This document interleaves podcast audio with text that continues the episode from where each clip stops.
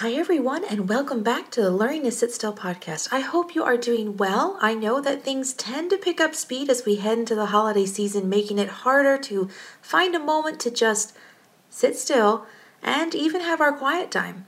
Can I encourage you, though, to keep trying? Satan loves to distract us with good things in order to keep us from the best things.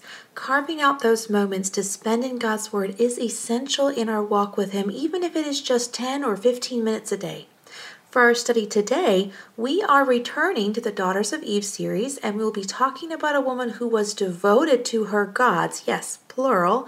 And even though she is known as one of the most evil women in Scripture, there is still a lesson or two we can learn from her life. I am, of course, talking about Jezebel, wife of King Ahab. Sadly, Ahab chose to take a pagan wife from the neighboring country of Zidon. Not only that, but he built in Samaria an altar and house to Baal where he could worship. What made it worse was that he considered it a light thing to do, as if it was no big deal to blatantly turn his back on God. But to God, it was. Ahab was about to face judgment and meet one of the most memorable characters in the Bible, a prophet by the name of Elijah. But that is not my focus for today. I really want to hone in on one key area in Jezebel's life, and that is her unswerving devotion to the false god Baal. In 1 Kings 18, verses 3 and 4, we read, And Ahab called Obadiah, which was the governor of his house. Now Obadiah feared the Lord greatly, for it was so when Jezebel cut off the prophets of the Lord that Obadiah took an hundred prophets and hid them by fifty in a cave, and fed them with bread and water. Notice what it says about Jezebel. She, not Ahab, had cut off or destroyed or really massacred the prophets of God. She had removed the competition, so to speak, as if trying to force people to have no other God to worship but hers, or realize the price they will pay if they refuse to worship false gods. Of course, she failed to realize that our God cannot be stopped. His word and his people will endure until the end of time. While her zeal was misplaced, there is something to be said for her devotion to Baal, the great lengths she was willing to go to. Now, I want to clarify that I am not commending her for her actions, but rather asking us to consider something in our own life. Are we willing to remove the competition, to cut off or even massacre our own sinful nature in order to wholly serve the Lord? If we were honest, this is exactly what is being asked of us. Jesus said in Luke 9, verse 23, And he said to them all, If any man will come after me, let him deny himself and take up his cross daily and follow me.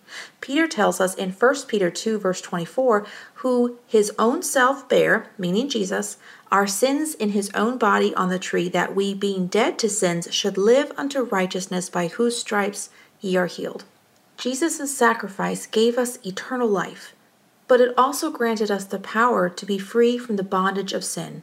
We, through Him, can live victoriously, but it requires that we say no, that we deny our flesh, our sinful nature, to literally kill it off every day. Are we willing? Or have we grown too comfortable in the world, failing to release its comforts in exchange for the heavenly prize?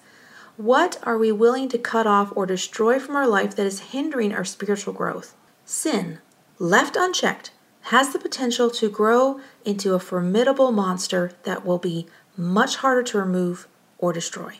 And this is why our time with God matters. As we read His Word and sit still, He will reveal things that need to be cut off from our life and the things that need to be added so that we can become more and more like Him.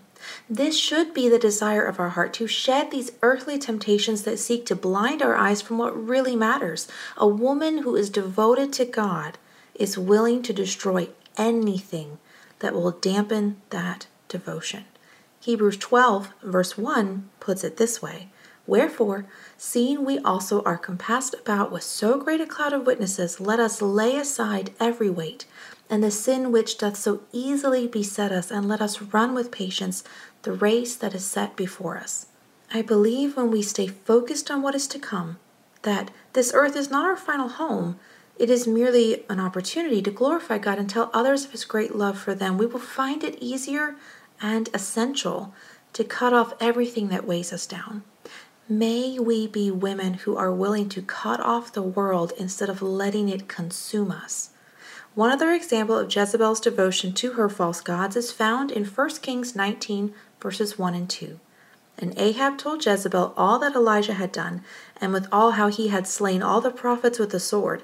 Then Jezebel sent a messenger unto Elijah, saying, So let the gods do to me, and more also, if I make not thy life as the life of one of them by tomorrow about this time. These verses take place right after the great showdown of the prophets of Baal and Elijah at Mount Carmel. One of the favorite stories, but think about this for a moment. Jezebel has just been informed that the God of Israel has destroyed all of her prophets, all 450 of them to be exact. This news was enough to encourage the hearts of the people, and I dare say that if we had been on the fence about which God to serve and witness such an event, we would have been more inclined to believe in the one true God, but not Jezebel. Her devotion, even faith, you could say, was immovable. In fact, she wanted to destroy the one she felt was responsible, Elijah. When we look at our world today, and see how strong the forces of evil are, it can be very discouraging. But let's make the choice to remember who our God is that He is the one who rained down a consuming fire that ate up not just the offering, but the water and the altar itself. He is the one who parted the Red Sea, crumbled the walls of Jericho, fed the 5,000, and calmed the sea with just a word. He is the same yesterday, today, and forever. He hears our cries and loves us with an everlasting love. This is our God, and we can trust Him wholly with our life. Jezebel was a woman who had a misplaced zeal, a steadfast devotion to false gods, which makes you wonder what could she have done for God if she had given her heart to Him instead? Just as Saul, who became Paul, suddenly used his zeal to serve God, Jezebel could have been remembered as being a wonderful queen instead of the most evil queen ever. My desire today is to challenge us to examine our own hearts, to ask God what things we need to cut off, to remove or destroy, so that we can wholly be devoted to Him. Let's be women who spend time in the quiet place, earnestly reading and studying God's Word in order to learn more about Him and the truths He desires to teach us so that we may become more and more like Him.